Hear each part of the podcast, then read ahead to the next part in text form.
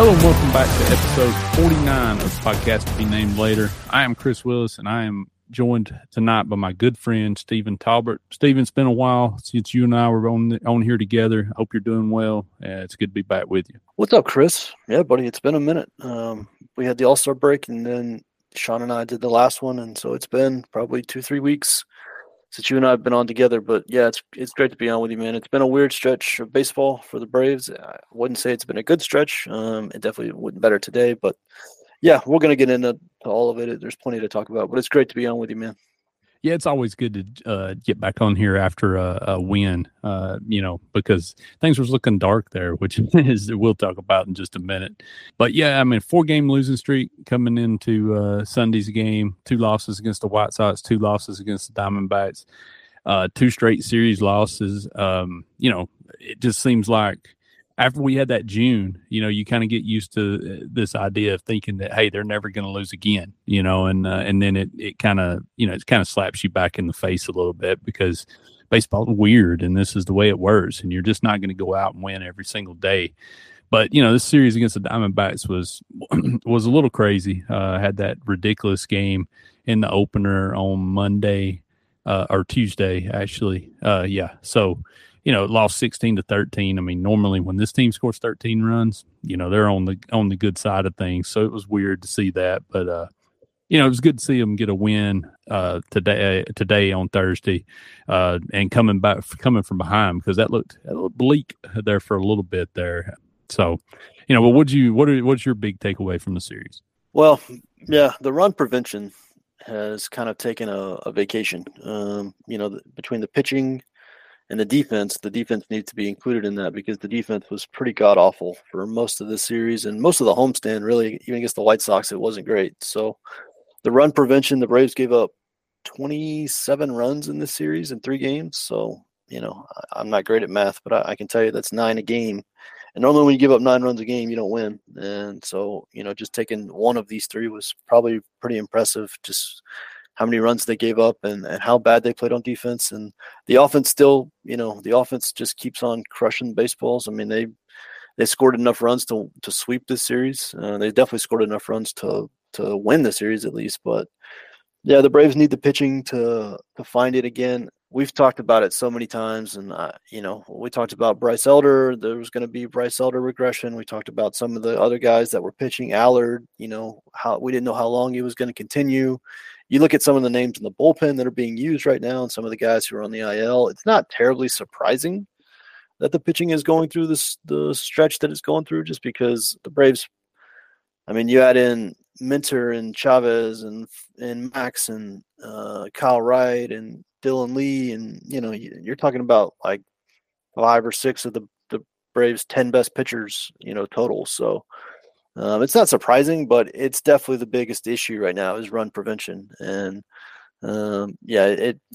it came up in the last game in the Tampa series. It came up in the White Sox series. It came up in this series. So, the Braves are they haven't really paid for it much since Max and Kyle went out, especially really as much as you think they would when you sort of look at the names they've been using for the past 6, 7 weeks. They haven't really paid for it much, and I feel like everything kind of regressed at once in this homestand, and they kind of everything that we thought might happen over this, this long period with these guys out, kind of happened in the last 6 or 7 games. So, yeah, it's just run prevention. That's kind of the name of the game right now for the Braves, and yeah, they paid for it in these last 2 series. I don't know. The reaction online was over the top. I mean, obviously, you drop four straight games. Nobody's happy about that. But, there's no panic here yet, because I think it can be explained, and you just did a pretty good job of it. The defense is, that's inexcusable. You got to play solid defense if you're going to be in this position, and we've seen this team play that. I thought nobody credited the Diamondbacks. I mean, to me, Arizona came into this series and really, really tried to make a statement. And, I thought they were successful.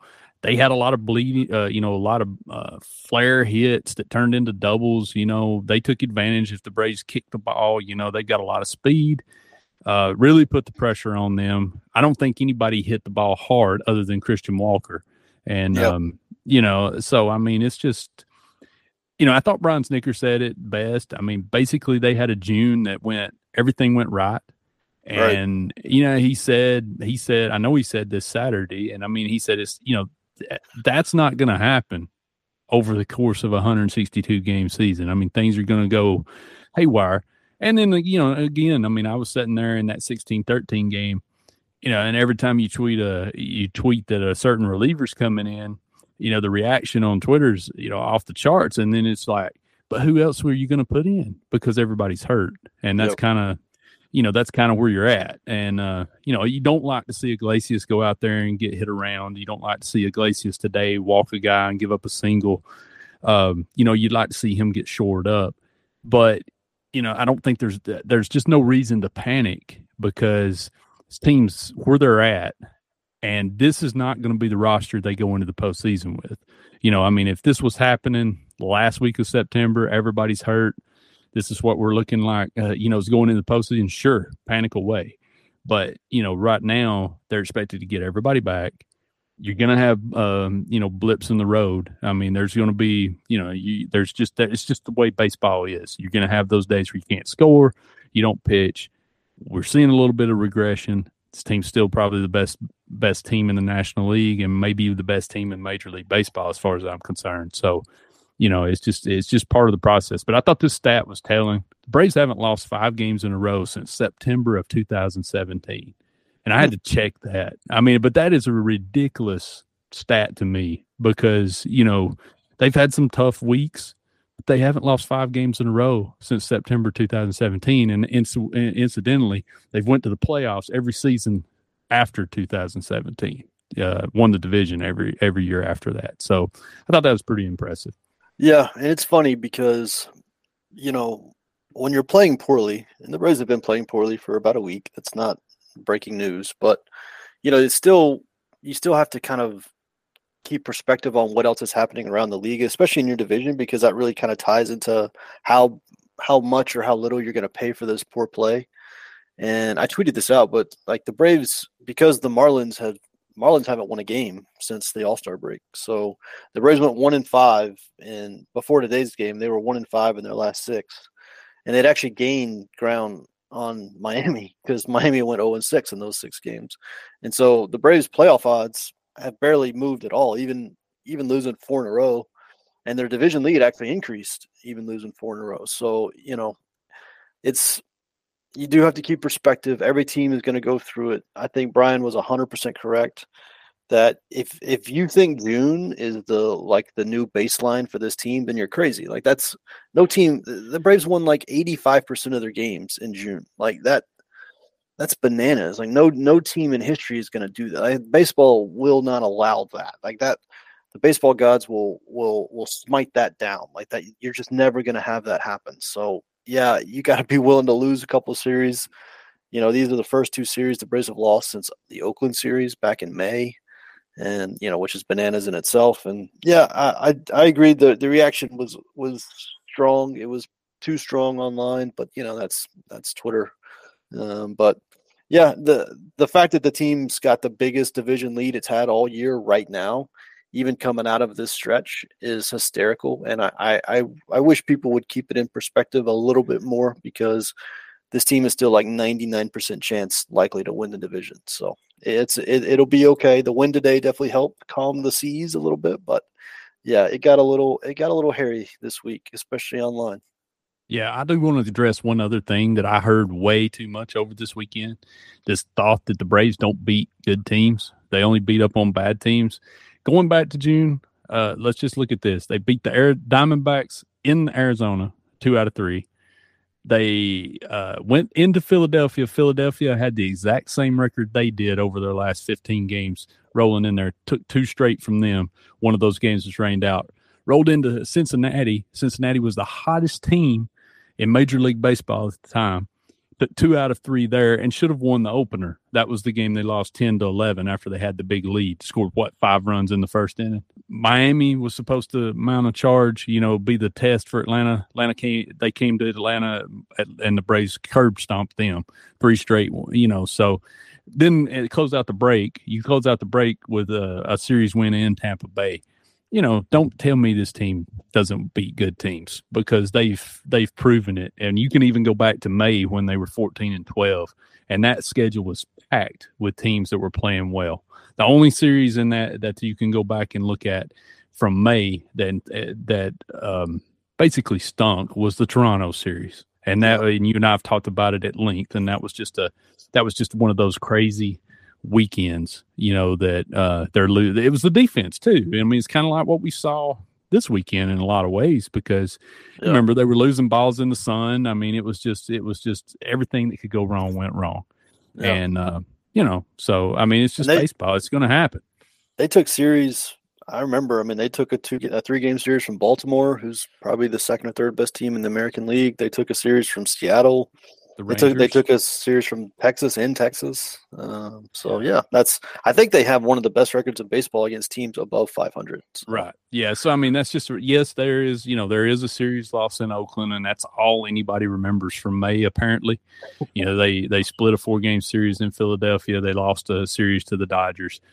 You know, but they're all good teams. You know, you took 2 out of 3 from Baltimore, who's on the cusp of passing Tampa Bay right now. So, You know, I mean, that argument just doesn't fly. But there was one big takeaway from this weekend that I really wanted to talk about, because if you go up and down this lineup, we've talked about how scary it is, but there's only really one guy that hasn't had a prolonged hot streak yet, and that was Austin Riley. I mean, he wasn't having a bad year, by any stretch of the imagination, but I would say it was it wasn't bad, but it wasn't exceptional either. But he went out, had 4 home runs in the 3-game series, drove in 7 career-high 7 RBIs in the opener, had that huge 3-run home run today that put him back ahead. You know, this lineup, it gets even scarier if this guy if Riley gets on one of his streaks. You know, it's just even going to take this. It's going to take this lineup into another level. Yeah, we got to figure out what's going on in July, right? Like July, for some reason, Austin Riley is like, you know, he's like an Avenger in July, and I don't know why he did this last year, where he just went absolutely. I mean, honestly, last year during July, you could argue is what got him the extension that he got, because it happened literally right after that. And so, and since that extension, it's been definitely not concerning, but it's been, I would say the first 11 months of that extension offensively have probably been a little less than what the Braves were hoping for when he signed it. And I think Austin would admit that too. He's talked about it, that he's kind of been going through it all year, and he's talked about mechanical things that he's been working on. He's talked about mental things, about just clearing his head and trying to have fun again and keep it simple. And it certainly seemed to be working in this series. He had 4 homers and a triple, I think, in this series, plus a bunch more singles and doubles and walks. And he was everywhere. He was the best hitter in the series for the Braves. And, you know, Olsen continues to crush too. But, yeah, having these 2 guys, you know, when Olsen and Riley are hitting, everyone knows about Acuna, and Murphy's been kind of a godsend this year, but you know, because Olsen and Riley sit in the middle of that lineup, they sit 3 and 4 almost every night, or really every night.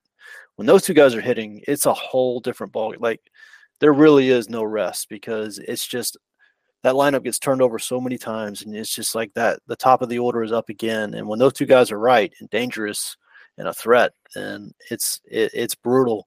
And we've seen it at times this year where they've gotten going at the same time.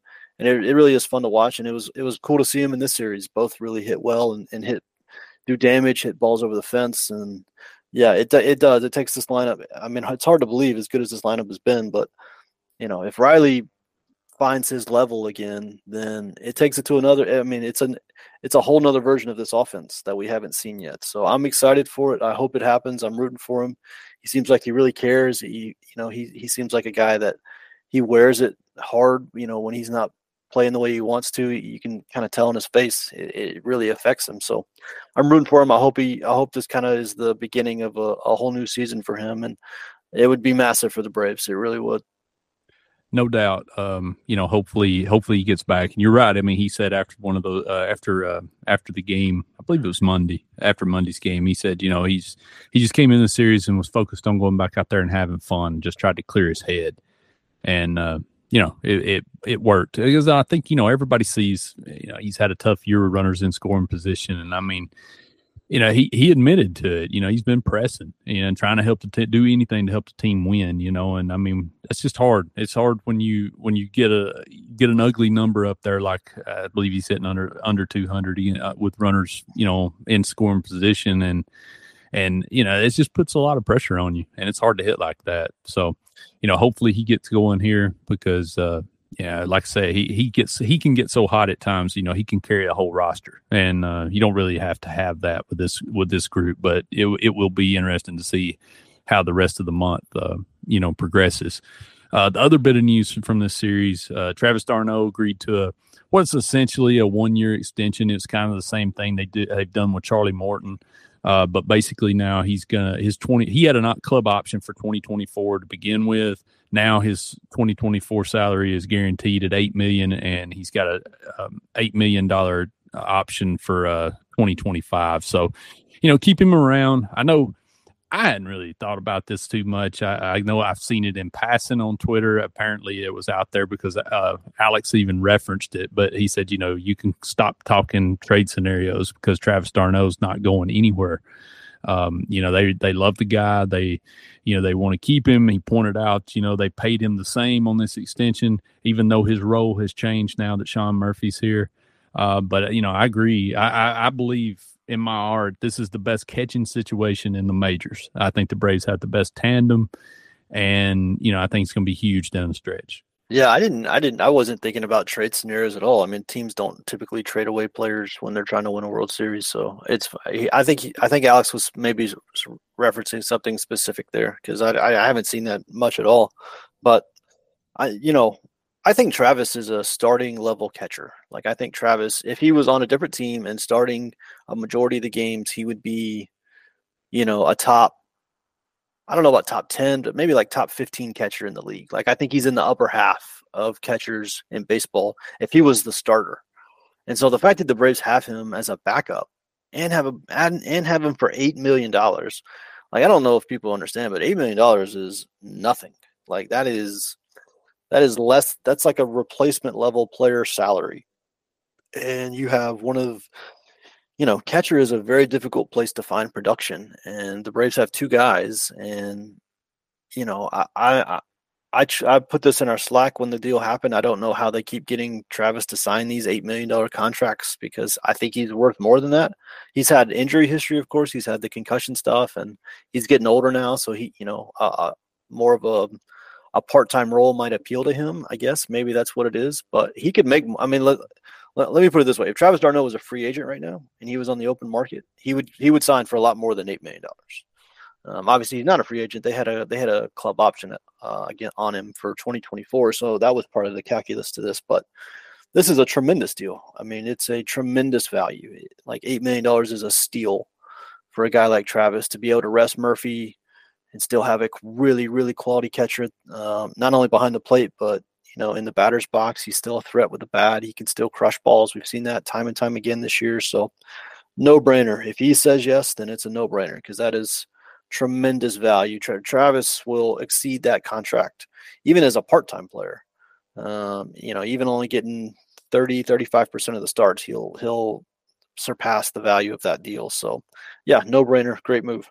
Yeah, and I mean, Alex even talked a lot about just how valuable he is, you know, not just on the field, but off the field and in preparation. And he called him, I thought this was interesting, you know, he called him a great example for the clubhouse, because, you know, a lot of players would have been upset if you brought in a Sean Murphy and now all of a sudden you went from being the starter to backup. And, you know, Travis just pretty much welcomed him. You know, he was one of the first people, Murphy said, he was one of the first people to call, to get in touch with him after that trade was made. You know, I thought it was a great deal. And, you know, and he said, Alex had also said that, you know, he had let Travis and his agent know back in spring training that he wanted to have this conversation at some point this season. And, you know, that happened this week.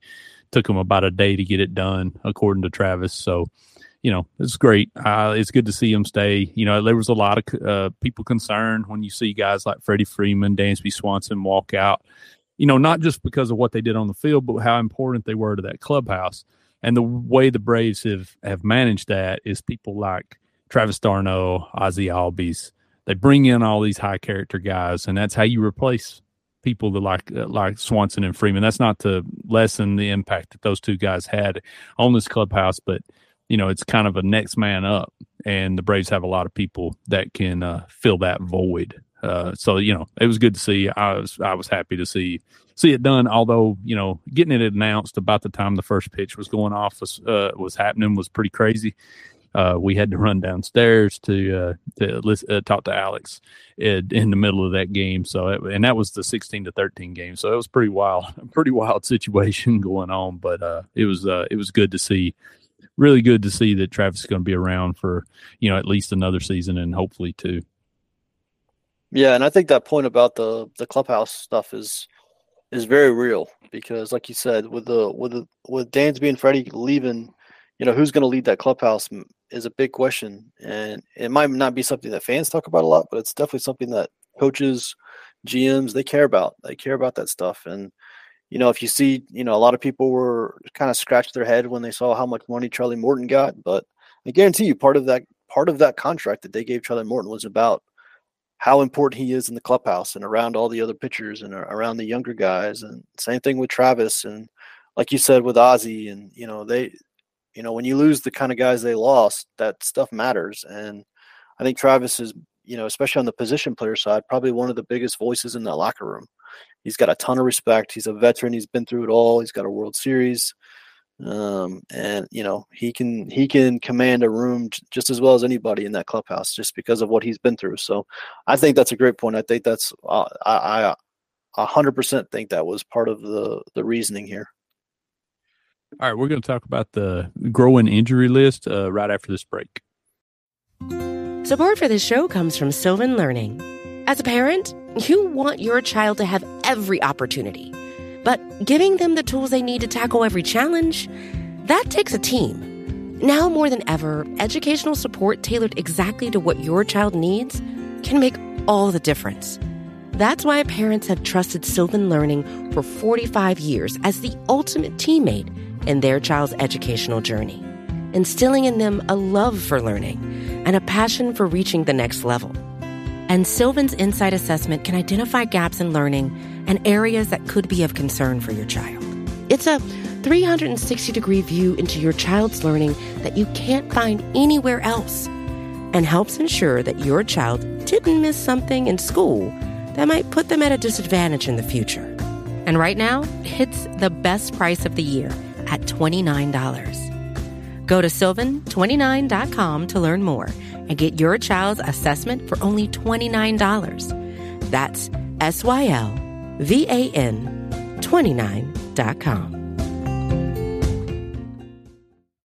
It was another eventful week from an injury standpoint for the Atlanta Braves, and they've had two other guys hit the injured list, and one guy miss a couple of games before returning to the lineup. But I think the biggest, most significant one was Colby Allard, who began the second half in the rotation. That start against the White Sox didn't go well. Ended up leaving the game early after he got hit pretty hard. The Braves put him on straight to the 60-day injured list with I believe it's a shoulder and something with a nerve issue in that shoulder. Snit actually called it shoulder strain. You know, I feel bad for Colby a little bit just because I don't know how much of a factor he was going to be long term, but you know, he missed a huge part of the season with the oblique injury. And then, you know, to have this happen, and be honest, going on 60-day at this point of the season, yeah, it's probably going to be hard for him to make it back before the end of the season. Yeah, it's not great when you go straight to the 60-day IL. Like, you come out of a game, like a lot of times they'll, you know, after the game they'll be like, well, we're going to do some more imaging. We're going to see we're going to see if, you know, this thing might be less than we think it is. You know, there's at least some optimism, you know, most of the time, but he went straight to the 60-day IL. So that is not good. And it's a shoulder, which is also not good, because shoulders are tricky, and, you know, shoulders kind of been going around really with the Braves this year. There's been a lot of them, but yeah. And it's costly. Like, the Braves, we're going to get into these other guys in a minute, but the Braves are getting lighter and lighter and lighter in terms of starter depth, and they've kind of gone really deep into the cupboard this year to fill these starts, you know, with the kind of their two big guys out for a big chunk of the year. And it just seems like every single guy they go after or go down and get, you know, they either struggle, they get hit around a little bit, they go to Gwinnett and get hit around, they get hurt. They just they've had a hard time getting five guys in the rotation for any consistent period of time. Like I haven't looked this up, but I guarantee you the Braves haven't run the same five guys in the rotation out for more than two or three times in the rotation at any point since Max and Kyle were out. Like it's just been a revolving door of those 4 and 5 spots. You know, Strider, Morton, and Elder have been there, but like those 4 and 5 spots have just been just like a merry-go-round of different guys, and yeah, Allard's just kind of another one, and it's just all kind of just wait until Max gets back. But yeah, it sucks for Colby because he did have some promising starts, and you don't know, you know, if he was hurt during that White Sox start, if that was contributing to it. So, you know, he'll get a chance. You know, 60 days is like, you know, beginning of September. So, you know, if he can get back, he might be able to get back to the big league club, but it's going to be tough. Like you said, it's especially for pitchers who have to build back up, and it takes forever. And, you know, that's going to be tough for him. So yeah, that was a tough break. Another guy I felt pretty tough about was Sam Hilliard, who finally got back in the lineup with Eddie Rosario. We'll talk about Eddie in a minute, but Eddie Rosario was out, missed a couple of games. Sam Hilliard got to start a couple of games and then jammed his heel running out of ground ball. It's another guy that went straight to the injured list. You know, they didn't give it a day or two. So 10-day injured list with him. Snett didn't really know, you know, how severe it was, how long it might take him. You know, we pointed out the heel injury that Dansby had a couple of years ago. They thought it was going to be, you know, a week and a half, and it ended up being a month. But you got to feel for Hilliard because he made his first start since like May 23rd. And got his first at bat since like the end of May. He'd been pretty much regulated to, you know, the pinch runner in the extra innings or something. So, you know, it was tough to see him because he was getting another opportunity. But, you know, went down on the IL. Are you a little surprised that they haven't used Hilliard any more than they did? Because, I mean, he was playing every day when Michael Harris was out. And, you know, I think his versatility and his speed and, you know, just the package kind of keeps him on the roster, but at the same time, you know, he's pretty clearly fell way down the pecking order when it comes to playing time. I'm definitely surprised they don't use him as a defensive replacement more. I you know, when they put Pilar and Hilliard on the roster, you know, everybody knows Eddie's deficiencies in left, and, you know, he's definitely more of an offensive player, and the Braves have had so many leads this year, and they really don't implement the defensive replacement at all. They've kind of left Eddie in there for all 9 innings, and, you know, Eddie is the best hitter of the bunch. I think everybody knows that. You know, Sam struggles with strikeouts, and that's probably an understatement. He really, really struggles with strikeouts. He's like a 35, 40% strikeout guy, and, you know, it's very hard to do anything productive when you're striking out that much. You can manage strikeouts, but it's hard to manage strikeouts at that level. So I'm not surprised he's lost the offensive opportunities. I'm surprised he doesn't get more defensive opportunities. And honestly, I've said this a couple of times. I don't know, you know, the injury might save him because the union really doesn't like players who are hurt being released. But, you know, I thought if he was still healthy come trade deadline, I thought there was a decent chance his spot would be in danger for an upgrade of some sort. And maybe it still will, and maybe he'll ride out the season on the IL. I don't know. I don't know how serious this is. And, you know, he doesn't have options, I don't think. So that's not a choice. They have to kind of either put him on the major league roster or cut him. So, but yeah, it'll be interesting to see if he actually comes back to the team or if they upgrade that spot. I mean, who knows? The injury might be more of a catalyst to upgrade the spot. I don't know. I don't know how comfortable they are with Forrest Wall in that spot, but yeah, it's been a weird year for Sam. He had that hot start and then basically just got relegated to pinch running duty. So it'll be interesting to see what they do with that spot in the next, you know, 10 days or so. I also mentioned that, you know, Eddie Rosario had the tough defensive game and ended up leaving that game with what they called hamstring tightness. He missed 2 games, but he's back in the lineup. Snett said there never was really any thought about that he was going to need an IL stint or anything. They worked him out. And actually, I think after he missed the first game, he said he was available off the bench, but they didn't want to. They were going to try to give him the 2 days off if they could. But, you know, it was good to see him back in there, too, especially at the time Hilliard went out. On the pitching side, Max Fried was scheduled to make a rehab start tonight at Gwinnett. That game was delayed as we started recording. I have not checked. I don't have that going right now, so he may or may not have. I doubt very seriously they're going to run him out there if there's any bad weather. But the thinking was that he was going to get he was going to try to get stretched out further. I was thinking probably around 60 pitches for this. So, you know, theoretically, you know, he could have come up next week, as soon as next week, maybe in Boston, and throw 80, 85 pitches, or the Braves could opt to give him one more start at Gwinnett or somewhere else, you know, to kind of try to get fully stretched out. But, you know, it's everything's looking up with Max Fried. It looks like we're going to get him back here shortly. Yep, it looks like, I would say, I don't know. At first I thought he would definitely come up in the Boston series, but the more I've thought about it, the more I think they'll give him one more just because the Braves have such a big lead and there's really no need to rush him. I mean, it seems like things are crumbling, but it only seems that way. You know, the Braves still have a 10.5 game lead in the division, and you know, they've got enough pitching where they could probably survive another time through. And yeah, I've gone back and forth. I mean, obviously it'd be great to have him back that soon, but I've said it a couple times on this podcast, but I think the Braves are going to err on the side of patience and caution when it comes to Max. And if he needs a little more time, give him more time. That's just what that size of a lead gives you. It's the, you know, that's the luxury of having such a large lead. So I think that's what they'll do, but it'll be interesting to see, you know, if he can pitch tonight and he looks great and he gets up to 60, 70 pitches, who knows? Maybe they tell him to go throw 4 innings in Boston or something. We'll see. But I think I'm now in camp.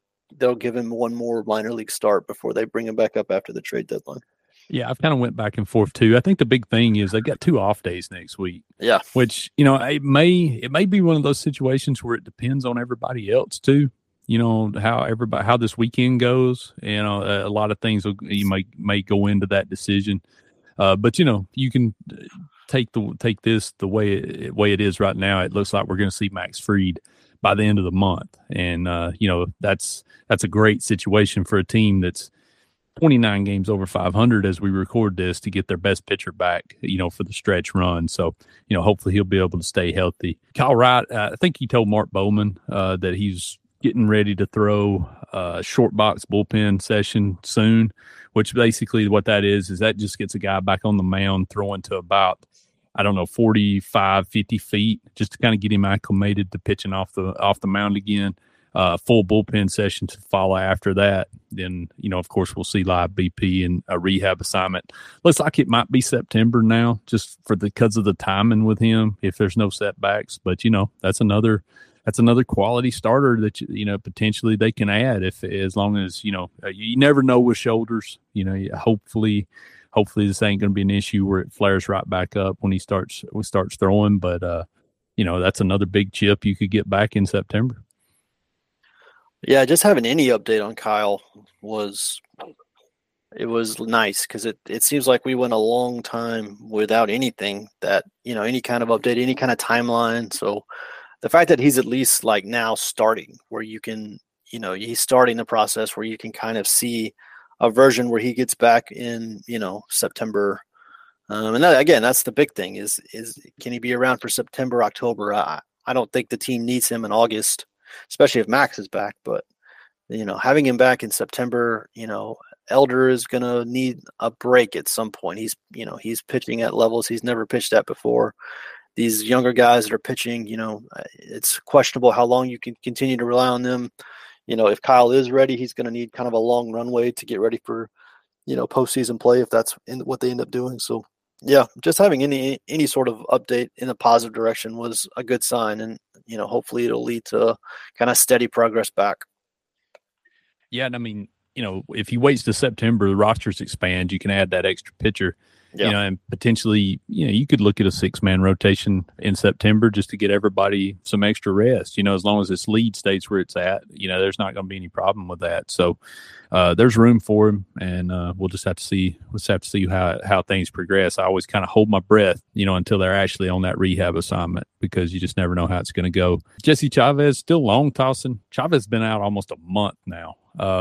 Man, you know, but I mean, he was walking on a cane. I know they said there wasn't a break or anything in there, and Snicker, he reiterated that the other day. But you know, Jesse's the way, I think the way Snicker put it is like he's still getting pain trying to come off the mound. But that must have been a heck of a bruise, and when Miguel Cabrera hit him with that line drive. But you know, hopefully he's starting to progress a little bit. Dylan Lee, really asked him about Lee, because at one point, he and Freed were pretty much on the same schedule, and Lee kind of has fell back. Lee's done some mound work, but he hasn't progressed quite as quickly. He had the shoulder inflammation, so you know, still no firm timetable for him. You know, he's going to have to do some live BP, and then he won't need a lengthy rehab assignment. But I do wonder, you know, once he is back, if the Braves will be able to lean on him as much as they did, you know, in that first half. Because I mean, he was a key piece of that bullpen down there, and you know, I just don't know that he'll be able to handle that kind of workload.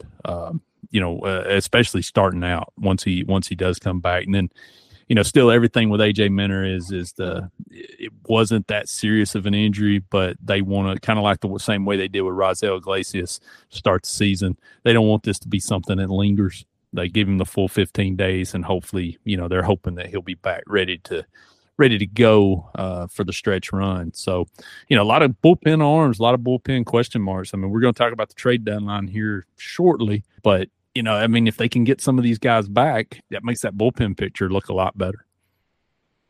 Yeah, and it's critical, guys. It's not just depth. You know, you talk about Minter and Lee and Chavez, and, you know, those are Nick Anderson, who, you know, we didn't mention, but he's out until at least September with – and they put him on the 60-day, kind of like they did with Allard. So you're talking about 4 of your top, I mean, hell, probably 5 top 5 relievers. You know, if Iglesias is in that group as well, but, you know, those next 4 guys, I mean, they're all on the IL. And with Minter and Lee, it's your top 2 lefties. You know, the Braves lost Tyler Matzik early in the offseason with an elbow Tommy John surgery. So, yeah, it's been, and you see it, right? Like, you watch games and it's a 1-run game, and here comes Kirby Yates, and here comes Joe Jimenez and Colin McHugh. And, you know, none of those guys are having, you know, I would call great years. Some of those guys have been better of late, but, you know, those are guys that were pitching the 5th and 6th inning, you know, when everybody was healthy. And, you know, those were kind of the lower guys on the rung of the bullpen, and now those guys are your high leverage guys, because the Braves literally are down probably 4 of their best 5 relievers. So, and that's what I was talking about this at the top of the show about, you know, if you look at the roster right now, especially the pitching side and especially the bullpen, if you just read off the names of who's in there right now, like, yeah, this team is going to struggle to prevent runs at the moment, just because they're down to guys that they had no plans for some of these guys to be, you know, in the major league bullpen right now. And I tweeted this the other day, but the Braves have 3 guys on their roster that the Braves themselves have DFA'd at some point this season, and they have 3 of those guys on their roster right now. So, yeah, the bullpen is definitely taking the brunt of the injuries, and it's been critical guys. And, you know, hopefully with Minter, it's not going to be too long. Chavez, like you said, has been out for so long. Hopefully it'll be pretty soon, but. Yeah, the Braves are going to need, and we're going to talk about the trade deadline, but the Braves are going to need some reinforcements in that pen, because it's gotten pretty hairy down there pretty quickly. Yeah, let's talk about the trade deadline, but first let's take the break right here. All right, the trade deadline, we're just a couple of weeks away now. That's the crazy thing now with the draft moving to the All-Star break, and you get geared up for the second half, and you get through all that, and then you look up and here's the trade deadline. And I mean, it's here. I expect things to really pick up around the league.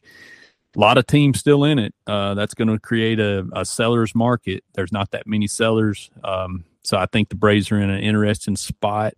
I do think that the bullpen is probably the biggest need, in my opinion. I know some people will still say starter. We'll talk a minute about that. But Alex talked a little bit about the trade deadline the other day. Obviously, he's not going to give you much of anything.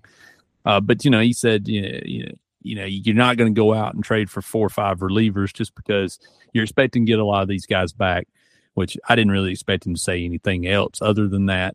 But I do think a left-handed reliever, it's got to be the top of the list, just because, or even if it's a righty that does well at getting lefty bats out, because right now Lucas Litke's the only guy only left-hander in the bullpen at the moment.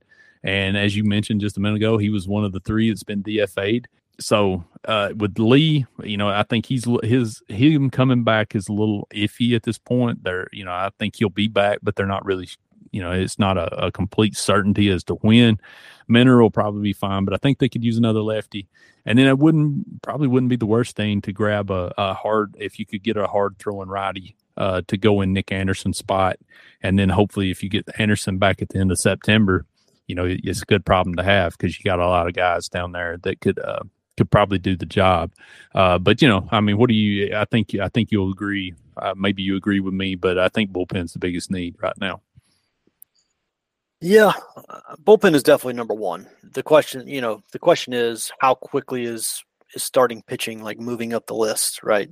If with Colby out, so right now you've got Strider, Morton, and Elder in the rotation that are kind of your constants, right? Soroka is in the rotation and he's going to start tomorrow. And so I'm interested to see what he looks like because they had him out of the bullpen the first series and I think they're still kind of taking it pretty easy with him. I don't know how many innings they want him to pitch this year, honestly. So, that's kind of where the question is, do the Braves think they have enough to get through August and September? Are they confident that Kyle's going to come back? How confident are they in Soroka? Obviously I think everybody is expecting Max to be back and be back to looking like the guy he's always been, but do you want a little bit of insurance in that department? So that's kind of the only question is, I think bullpen without a doubt is the number one need right as we sit here right now. Like you said, a lefty and a righty is probably what I would go get. If I was Alex, I would say, you know what? I think Minter's coming back. I think Chavez is coming back. I don't know if Nick Anderson's coming back, and I don't know if Dylan Lee is coming back. And so I'm going to go get a righty and a lefty to kind of essentially fill those spots. And if they come back, great. We got too many good relievers. We'll make it work. And if they don't, then we've got what we need. So if I'm Alex, that's the mindset I have right now is I'm going to go get a righty and a lefty reliever. The question is how quickly is starting pitching moving up the board in terms of need? And the only way you can answer that is if you know internally how they feel about, where Kyle Wright is, and, where Max Fried is, Bryce Elder, is this a bump in the road? Is this more than that? Are they confident that he can still get the job done in August and September? You have such a big lead that matters too. Some of your depth has really been hurt in AAA because Dodd's been on the IL, Schuster's been lit up in Gwinnett. Alan Winans is pitching on Saturday just because he's basically the only guy in AAA that hasn't been lit up lately. They're gonna have to make a 40-man move just to get him up. So that's kind of where the depth is right now. On Saturday, they're pitching a guy that's not even on the 40-man roster yet. So that kind of tells you where the depth of the rotation is at the moment. And so that's my question. How quickly does the starting pitching need move to where they go get, I don't think they're going to go at the very top of the market, but, do they go get something? Do they go get depth somewhere to try to, maybe be insurance for August and September? That would be my only question. But I agree, as we sit here today, one left-handed reliever, one right-handed reliever, and I think those two are must. I think that's something the Braves absolutely need to do. Yeah, I've been pretty much operating since opening day with the thought that, hey, they'll go get a reliever at the deadline. They always do. It seems like Alex always does. He has done a really good job in the past of supplementing the bullpen at the trade deadline.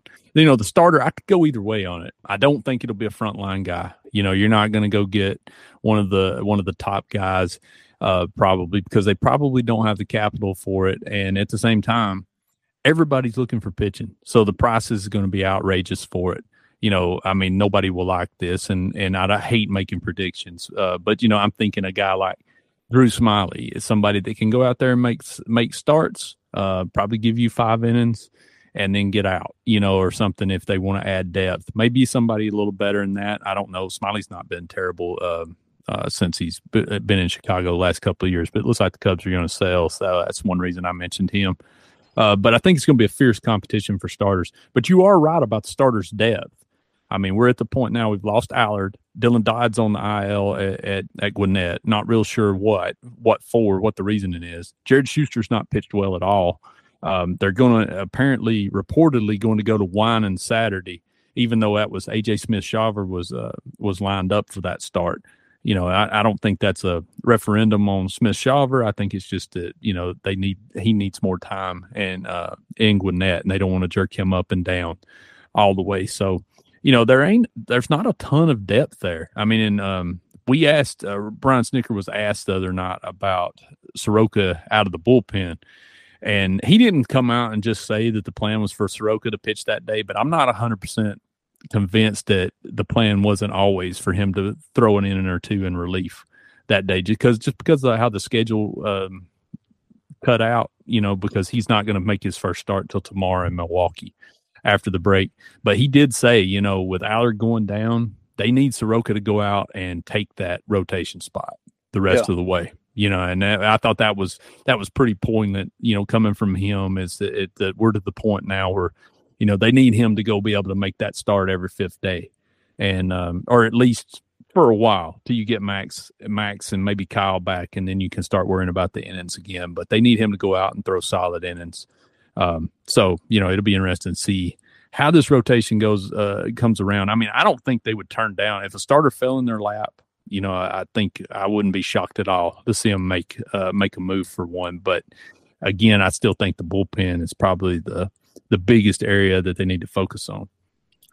Well, and even last year, right? Like nobody thought Jake Odorizzi was going to make starts for the Braves in the second half. And, you know, that I think Alex is going to go get a guy like that. You know, if the rotation is to the point where they need something, I think that's the move. I think it's a move like you were talking about, Drew Smyly, Jake Odorizzi, something like that. It's not going to be front line. It's going to be an innings eater, just somebody who can get you through the rest of the year.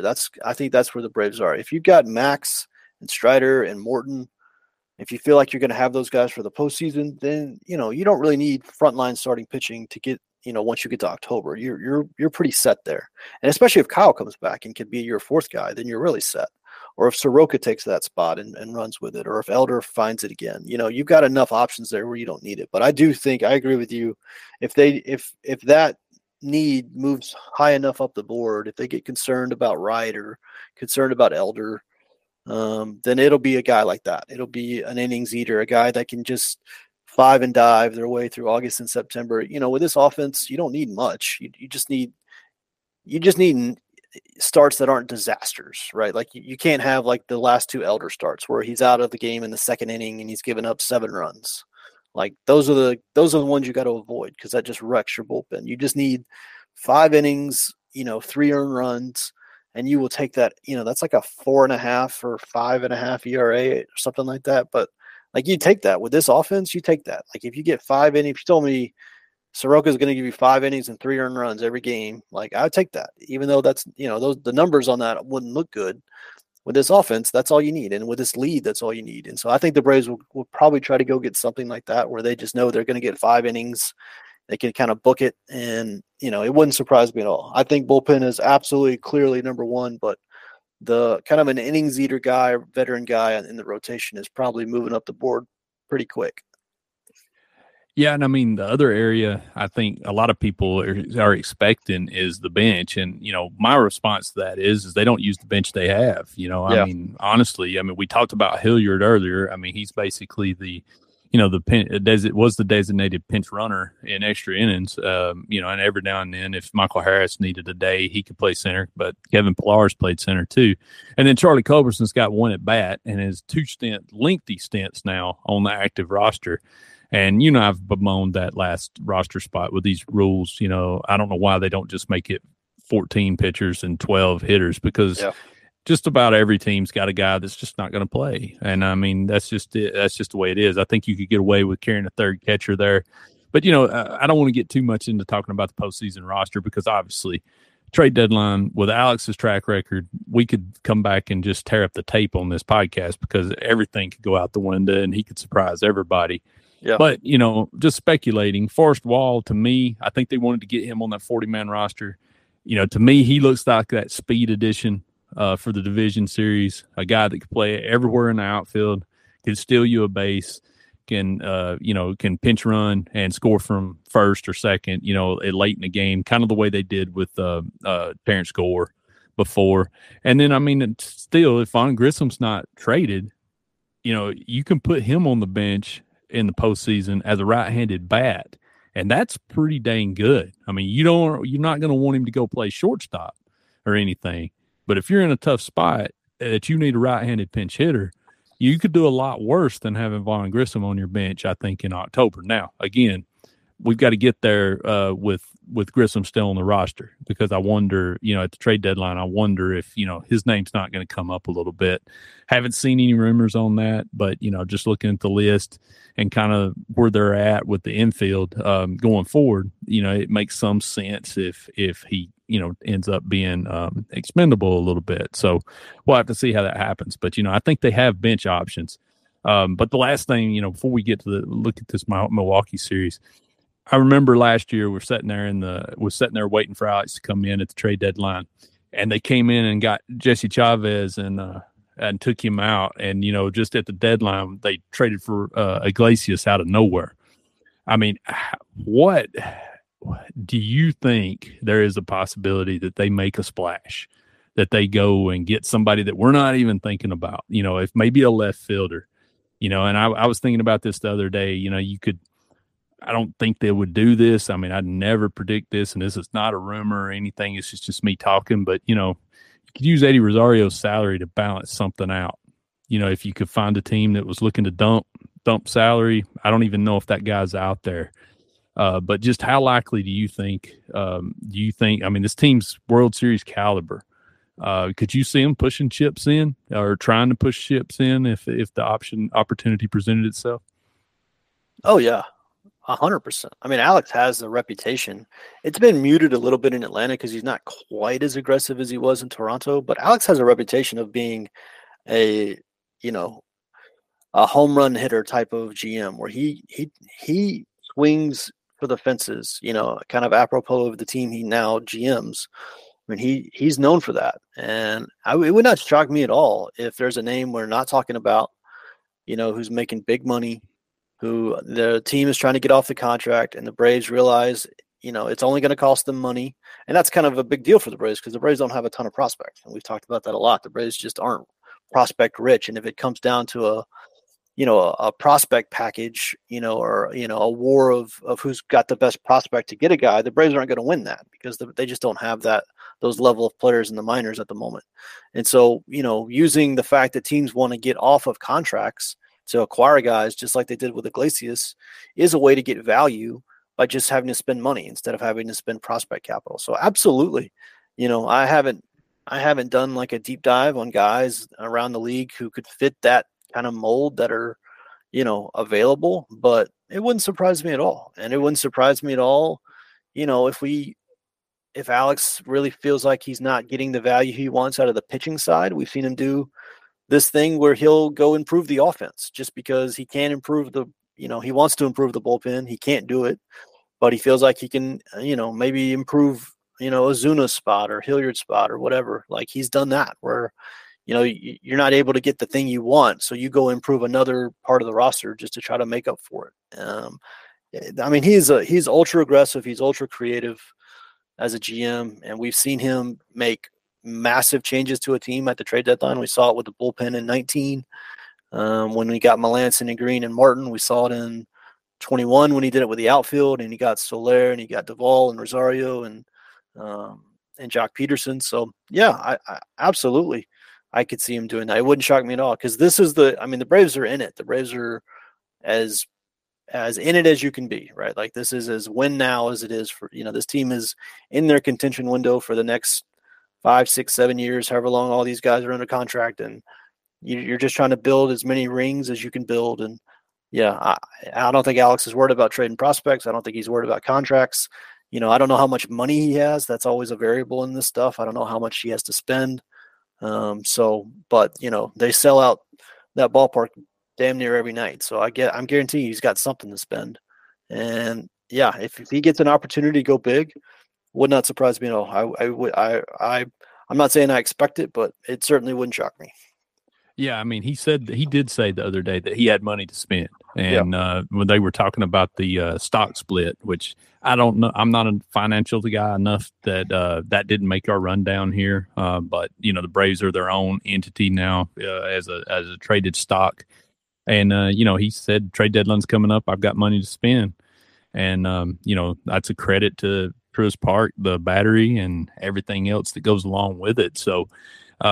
You know, I'm not going to predict, you know, obviously people are going to think we're talking about Shohei Ohtani. I'm not talking about Shohei Ohtani. You know, man, what a story would that be? Good God. Can you imagine? But, you know, at the same time, you know, I feel like I'm always negative on this when, you know, somebody throws a big name out there and you're like, nah, it's not going to happen, because that's a safe answer, you know? And, but I mean, this team, here's the thing. The core's locked up. Okay. This is Win Now Club. They like their prospects. You know, the industry doesn't like the minor league system. There's probably guys at the lower level that they do not want to trade. But again, we're in a World Series window. So, you know, I think it's a different approach than it was in 2019 or, you know, early on in the thing. Obviously, they couldn't do anything in 2020 because of the financial situation. But, you know, I keep thinking, I don't want to just completely dismiss it. I don't think it's going to happen. But he surprised us before. You know, I mean, it was just like they had that trade deadline last year, and then all of a sudden, oh, yeah, they traded for a closer, you know, that nobody really even knew was available, and took his whole contract on, you know. So they've got money to spend. They could probably add money, you know, with that way. And they don't, and that lessens, when you take on money, that lessens the type of prospects you have to give up. Yep. So, you know, again, I'm not going to predict it, you know, or anything like that. I gave up trying to predict what Alex Anthopoulos is going to do, because he just always surprises you every trade deadline, it seems. But, you know, you can't completely dismiss them doing something that's off the radar. And, you know, and it could be bold, because, like I said, again, this team's almost super World Series or bust, because – you know, you win 100. I mean, we saw it last year. You win 101 games, but Max Fried gets sick, Spencer Strider gets hurt, and you run into the hottest team in the playoffs, and you're out. You know, I mean, this team right here could set a franchise record for wins. If you don't win a World Series, you know, I mean, again, the playoffs are a crapshoot. We know that, but. You know, I would not be shocked at all. I think he's going to look for ways to improve this roster, and it's already. You know, I mentioned earlier, I think they're the best team in baseball. But, I mean, he's going to try his best to improve this roster. So it'll be interesting to see. I do think getting bounced in the first round last year is going to factor into this, because, like if that happens again, like this season was a failure.